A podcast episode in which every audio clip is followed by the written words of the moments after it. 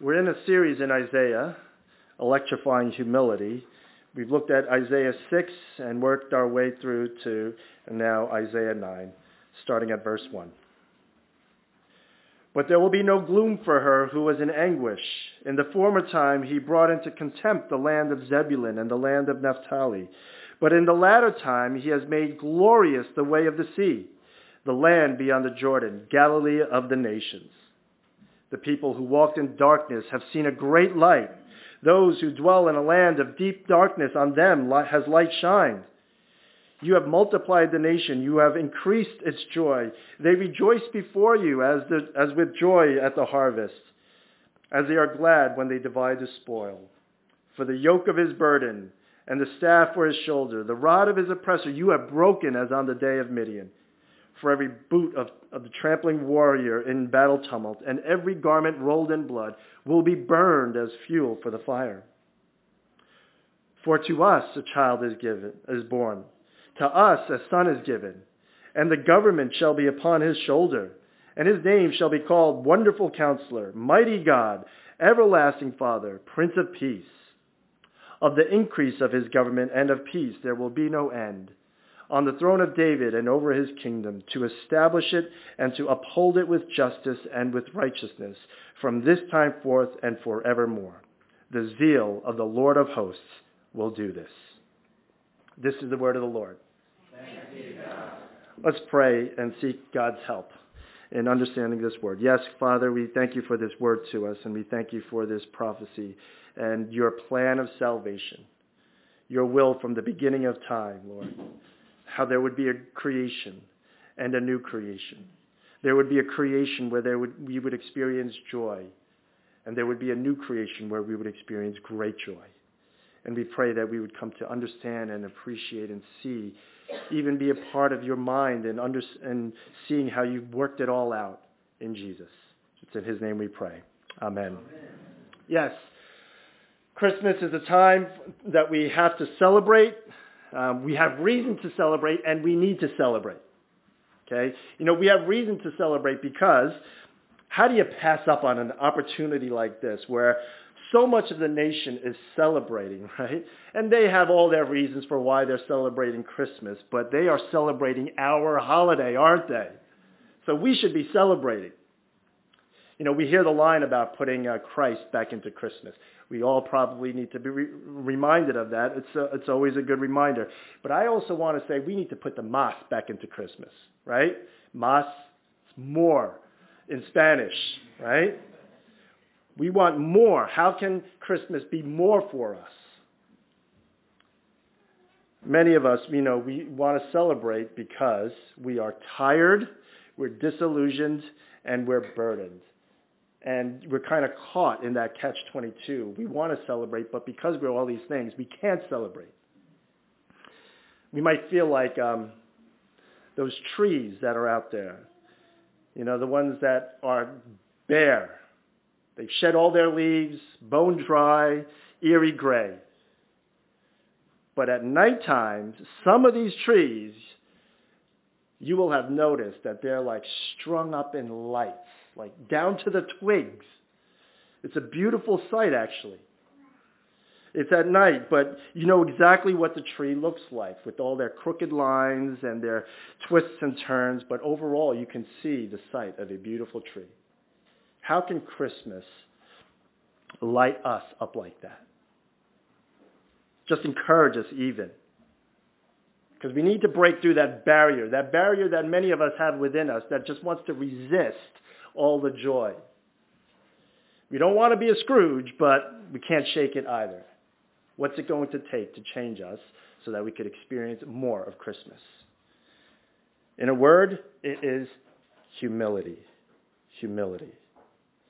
It takes humility to actually believe and to celebrate.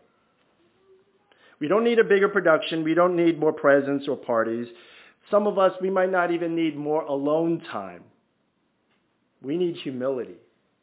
It takes humility to believe in him, in Jesus, in all those parts and places in our hearts and minds that just doesn't think Jesus will make a difference. See, we've got a decision to make. We want to say, we, we want to make a decision to be humble and say yes to joy. We need humility to be able to say no to glumness and yes to celebration. But what if we can't make that decision? Right? And so, trying to take the pressure off of us for this sermon and this Sunday before even our decision or act of humility, whatever we need to do, first, would we consider, spend time considering God's act of humility? Okay, that's what we want to do. Consider God's act of humility. God would model humility for us so we would have reason to be able to humbly believe and celebrate. Okay, that's our aim for this morning to see how God would model humility for us so that we could humbly believe and perhaps even celebrate.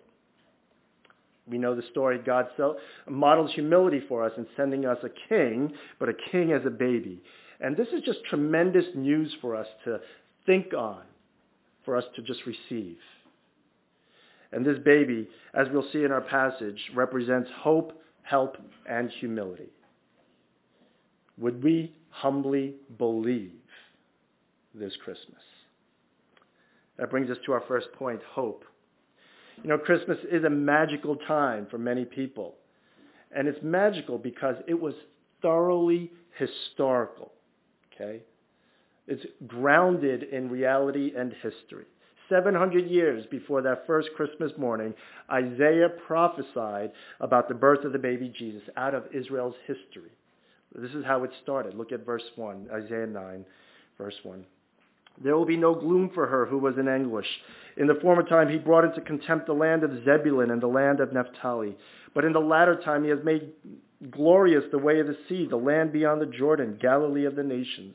The people who walked in darkness have seen a great light. Those who dwelt in a land of deep darkness, on them light has shone need to explain this a little bit more. See, it was a deep, dark time in the history of God's people. Last couple of weeks, we've covered how the king of Judah, King Ahaz, he failed to lead God's people as God's king. You know, that's what God's king is meant to do, is lead God's people in faithfulness. We saw in chapter 7, Isaiah, he challenged Ahaz, King Ahaz, if you are not firm in faith, you will not be firm at all. Ahaz was not firm in faith. And of course, the king, all the different kings, then led the nation of Israel down the same path. Isaiah points out two tribes, Naphtali and Zebulun. Tribes of Israel, they're in the north of Israel. This is important to know why that they're mentioned here, okay? Their existence symbolized physical and spiritual oppression spiritually the northern kingdom. It, you know, they broke away from the house of King David and essentially established their own version of Judaism in the north. Zebulun and Naphtali, they were the northernmost tribes. They were the furthest away from Jerusalem and the temple. They had their own religion. And because of that, um, God, because of Israel's unfaithfulness to God, he removed them from the land that he had promised and actually gave them.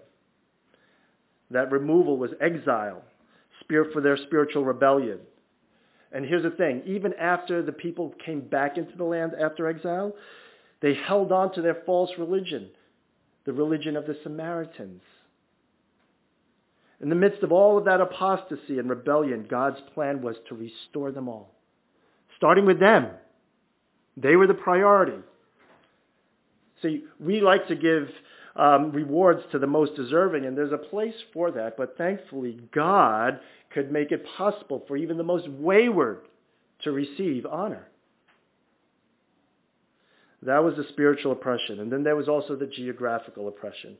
The north was where the foreign invaders always entered into the region. Assyria, Babylon, per, um, Persia. They all came down into Israel from the north.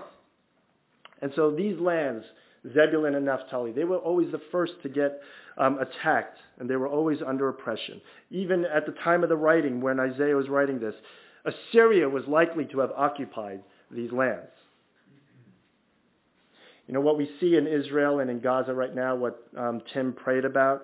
That captures the misery of the darkness that the North would experience. Forget the sides, forget who's right, who's wrong. Just for sense for a moment the anguish that's experienced in that region. That would be the frequent experience of the northern lands.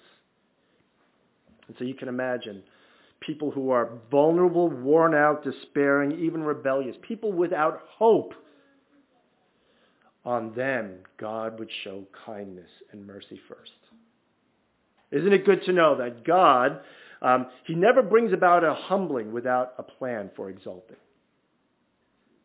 That's the real historical context. It's like we needed to see the dark velvet cloth in order to have the, the brilliance of the diamond just be magnified.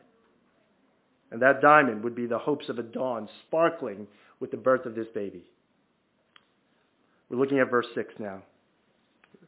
That was the background, the dark background, and now verse 6. For to us a child is born, to us a son is given, and the government shall be upon his shoulders.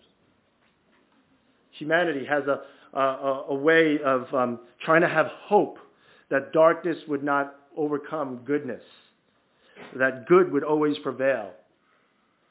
That's humanity's hope. The Bible's answer is this baby, and that is just ridiculous. A baby, yes. This is the baby that was prophesied about earlier in chapter 7. The virgin shall bear a son, and they shall call his name Emmanuel, which means God with us. See, this would be no ordinary baby. We're told that the government is upon his shoulders. Usually it's the other way around, right? the government usually shoulders the burdens of the people. Like for myself, when Kay and I were in seminary, seminary in Australia, Australia gave us bonuses for having children. We, we really relied on those bonuses during those lean years. Maybe you should have had more. I don't know. Yeah. Our babies were on the government's shoulders. But Isaiah is saying the opposite. The government will be on the baby's shoulders. Meaning this baby is the one who is completely and firmly in control like a sovereign ruler and victor. That's why he can support it all. And the son would be a king of a kingdom of people in this new world order. He's going to make it happen together. The Father and the Son, they would be the answer to the world's brokenness and sin where God is going to specifically have a people led by this king. Shouldering it all. What would that be like? In Psalm 2, we're told that the Father and the Son, um, they look down from heaven and they laugh. They laugh at all the, the powerful people of the world trying to rebel against and break free and reject God. They just laugh at them. I like how the pastor Ray Ortlund puts it. He says, imagine lining up all the strong men and dictators of the ages. The pharaohs, Alexander the Great, the Caesars, Napoleon, Stalin, Hitler, Mao, Idi Amin, Saddam Hussein, the Khomeinis. Line them all up on one side on the battlefield of history. And on the other side, who do you have? You've got the father and his baby boy his hands are just big enough to hold the Father's two fingers up against each other. You know, from our perspective, what we see are these wicked men like they're rabid pit bulls. But from the father and son's perspective, he sees these puppies barking high-pitched yelps. And what's just as crazy and unimaginable is that the son's kingdom would be established not by force or aggression. He would capture our souls in the most glorious and overwhelming and humble of ways. These are some big claims. A lot's riding on these words. This passage is saying we have no greater hope than the hope of this baby. Do we believe that? And I love how um, Isaiah says, for to us, To us, not to them, to you, to me, to us, is born a child. Those are two important words, to us. To us, not them. You and me, to us, is given a son. This is for us to believe. There's a light dawning. It's not the sun rays from the, for the hope of a new day coming from the east, but a light from the north.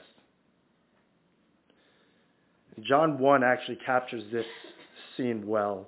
John 1 3 says, All things were made through him, and without him was not anything made that was made. In him was life, and the life was the light of men. The light shines in the darkness, and the darkness has not overcome it. There's our hope. Secondly, our help. Look at 6b, the second half of that verse. And his name shall be called Wonderful Counselor, Mighty God, Everlasting Father, Prince of Peace. We get these names for the baby. And we hear these names every Christmas at some point, don't we? And if you're like me, though, uh, you don't give it too much thought. Especially that third one, Everlasting Father. You're trying to think, oh, how do I make sense of that? It hurts my head. I'm not going to think about it, right? Just move on. It's like the M&Ms. You know M&Ms? Little chocolate delights, right?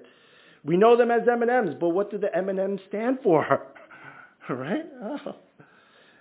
We just happily eat them. But it's really a sad story, the, the M&M story, if you know it. Forrest Mars Sr. had a falling out with his father, his father who founded the Mars Candy Company. Okay? Forrest decides to go to Europe and he sees the British soldiers. They're at war. This is in the early 1900s. They're eating these chocolate-covered pebbles. And he's like, wow, that's a great idea. I'm going to bring it back to America, but I'm not going to bring it to my dad. Who does he go to instead? He pitches the idea to Bruce Murrie, son of the Hershey's Chocolate um, Company president, William Murrie. Okay? And that's how we get M&M, Mars and Murrie. Not so with the son. That, that what happens there is not what happens with the son. He would be in perfect harmony with the father, a oneness there would be no um, messy history or rivalry between himself and the Father. And there would also be this oneness that the Son would have with humanity. He would come from the Father, divine, but he'd also be fully human because he's born. And we see that reflected in the names, the couplets. There are two parts, right? One captures the human element, the other captures the divine element uh, uh, for the for the names of these for this baby. And so in this way, the, these names they're really titles about the character of the Son, showing how He can help us. We're just going to go through them really briefly. Wonderful Counselor. Wonderful means miraculous. Counselor means wisdom. We're talking about supernatural, miraculous wisdom. That's the kind of um, person Jesus is and how he helps us. He's like uh, a counselor identifies, he knows how to identify with us in our humanity and in our limitations. And he's wonderful and miraculous in that he knows us inside and out, our inner being. He even knows things that we don't know about ourselves. He's working in our lives right now where he's putting people and places and opportunities and experiences in our paths so that we would have a chance to get to know God better. That's why Jesus was sent, wasn't he? So that we would all get to know God, our Creator, better. And so Jesus is working and helping us in ways that we don't even realize it at times. But this is a season where he's like saying, remember me, turn to me, Christmas. Can we ignore Jesus? And maybe, though, the, we get these four titles and all these far-reaching claims that we just can't ignore because God is trying to get us to focus, to pay attention to these positive truths far more than our regrets and our frustrations and our stresses, our failures, our hurts, and our distractions. The principle here is maybe that we need to stop and think of all that is negative and that is wrong or could go wrong and set our minds on things above. on the positive truths and promises of God. You think that could be a good thing for all of us? That's the, the wisdom of a counselor, right? They know how to redirect our thoughts onto more productive things, getting us to see things differently. Maybe that's what this passage is doing for us this morning. Do we need a, a miracle to have our thoughts redirected, our preoccupations redirected? This wonderful counselor can provide it. Secondly, he's a mighty God. This baby is born, so he's human, but he's called mighty God. And to have a title like that, either you are blaspheming or this son really is divine. And mighty God, it means like the warrior God. And we all need God to be a warrior for us, don't we? He fights our spiritual battles and he protects us. You know, I have different apps on my devices and you know they have readouts that tells me how many scams and viruses and um, spams that they've tried to that they've um, you know fended off. I get daily reports like 4,337 attacks averted. And in a similar way, our mighty God protects us spiritually. In fact, there are probably far more spiritual attacks upon us than we even realize. It's only when we're faced with like a real like tempt, temptation that we're struggling with that we might think, oh yeah, I am under spiritual attack. Other than that, we probably don't even recognize the realm of spiritual warfare that we're in. I mean, just for instance, who would have thought that being preoccupied with all of my failures or sadness, that could be a spiritual virus like installed into our OS, our operating system. Who would have thought that being distracted by pleasures, that's a, a spiritual battle of constant temptations just overtaking us, overwhelming us. We don't even know that we need help to ask for help, and yet he still helps us. He's a mighty God, a warrior God. We'd be crazy enough to think, oh, I don't need a antivirus software. Not for my soul, at least. But the Son would never leave us without it.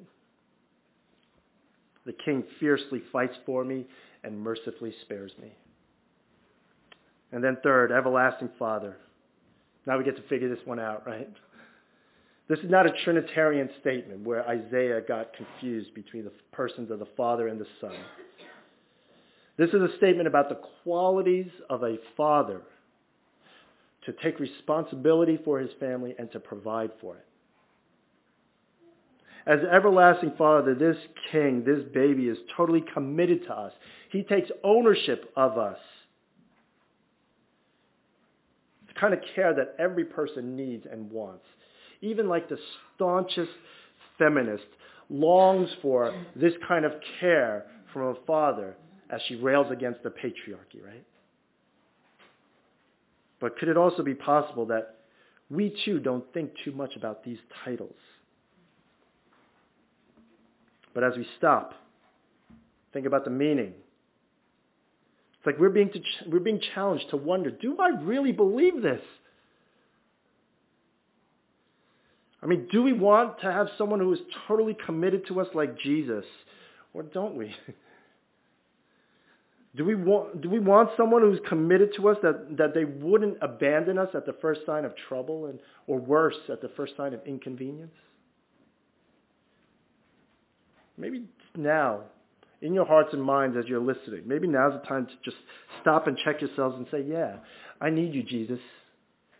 I want you, Jesus. I love you, Jesus. Can you do that for yourselves? Everlasting Father, Prince of Peace. We, we get these titles, this prophecy about this son, because the kings of Israel and Judah, they failed miserably.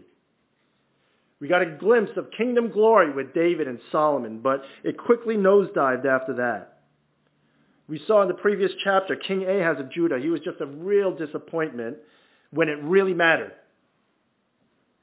And it would be a steady and sure decline of kings in God's kingdom. Who would be that promised king who could bring God to humanity and the world? Who could bring heaven down to earth? No one could transcend earth to get to heaven so he would come down himself. Entering his good creation, where the presence of this Prince of Peace that would be heaven. In him. See, this prince, he was ready to take his place as the king and dispense his peace, heavenly peace. That's heavenly peace is shalom, right? The shalom peace, where we're aligned with God, with one another, and even within ourselves. That's like total harmony. This Prince of Peace would command our hearts not through force or oppression, but with humility and even weakness to bring him out a peace that we're all longing for. I mean, how many of us want peace within the warring parts of our minds? How many of us want peace to heal the wounds in our hearts? How many of us need peace for relational stresses? Peace for our disappointments with God? Peace for just whatever we're anxious about. Can Jesus help us? We consider the baddies of world history. Now let's consider the goodies, right? Just think of some names, prominent names, famous people who've made a difference and an impact in the world. Uh, George Washington, James Madison, Isaac Newton, Bach, Handel, Michelangelo, Shakespeare, Gandhi, Martin Luther King. You, you know, there's a whole gamut of goodies. How much our lives are better because of these people, right? And the Father and Son will say, they are just a glimpse of what I have to offer you. Now here's a piece for eternity. And that eternity starts now with Jesus.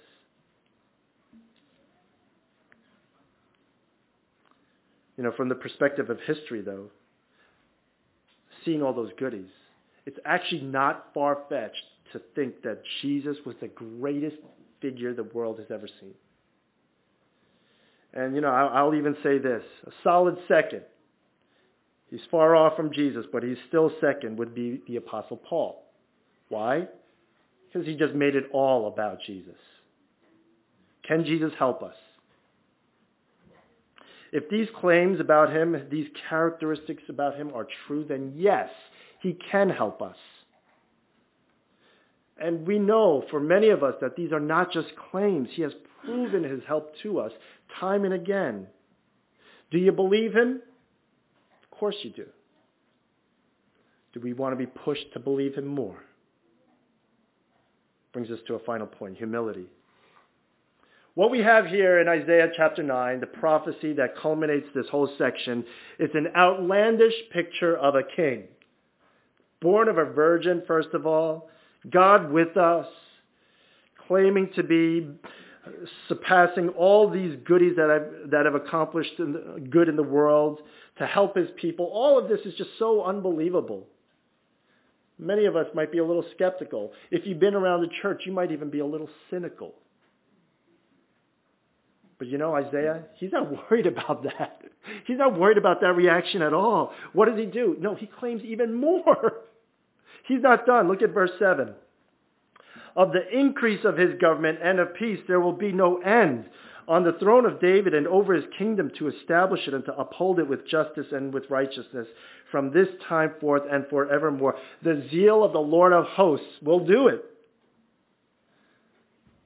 Isaiah is saying of the increase of this of his government and of peace there will be no end. This is God's way of saying it's not going to end. It's going to keep getting better and better, like for eternity. It's his government, his kingdom rule, surpassing all others, uh, his peace, where everything in his good creation will be brought together in har- harmony and true shalom. It's just ridiculous. We don't want to believe it. We don't want to be disappointed. I think we're more reluctant than humble. At best, you know, I think we might be 49% in. Just can't get over the edge. We hedge rather than be all in.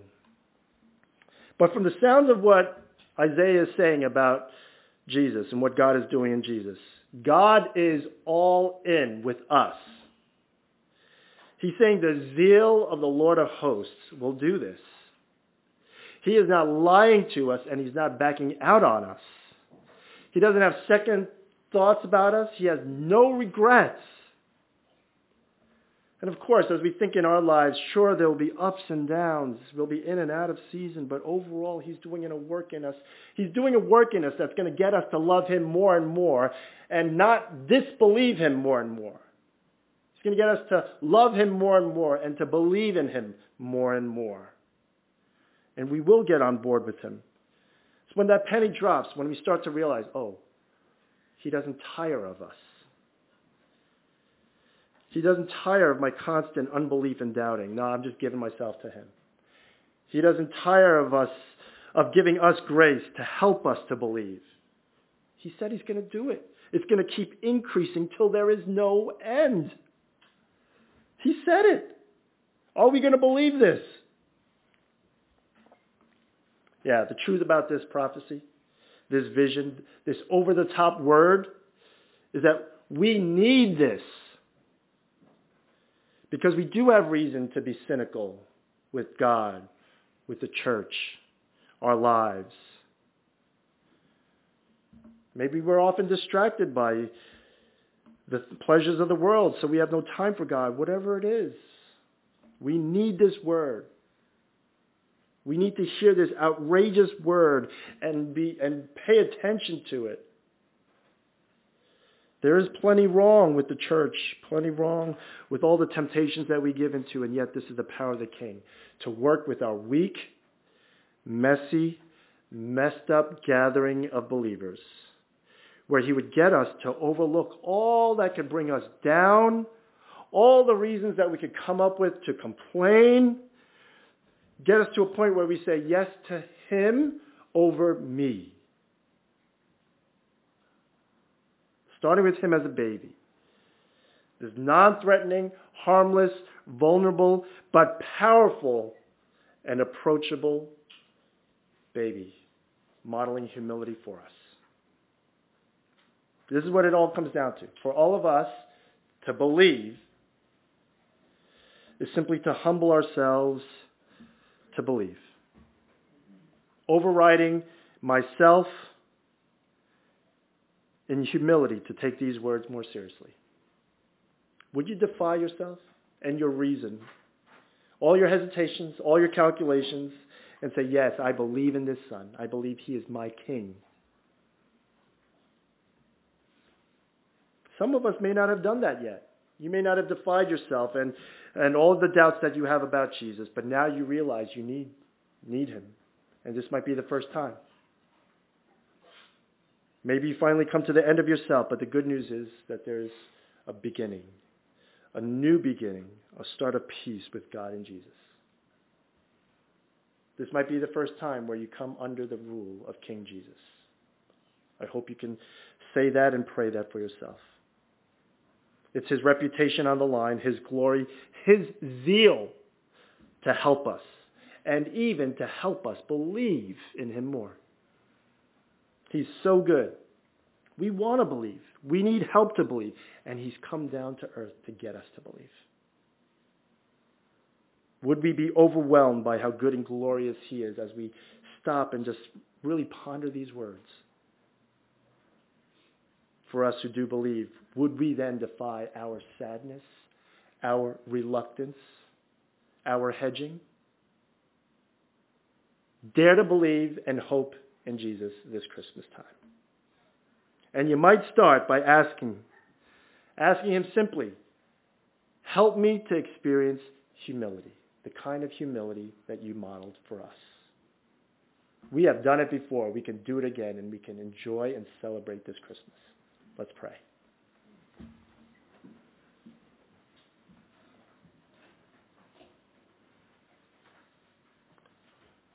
Father, we need hope. We need help. We need humility. Thank you so much uh, that in Jesus we have it all. We believe, help our unbelief.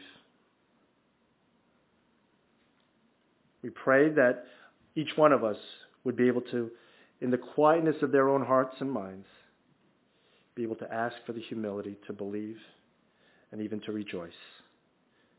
Yes, we pray that that would be the Christmas spirit that you put us in.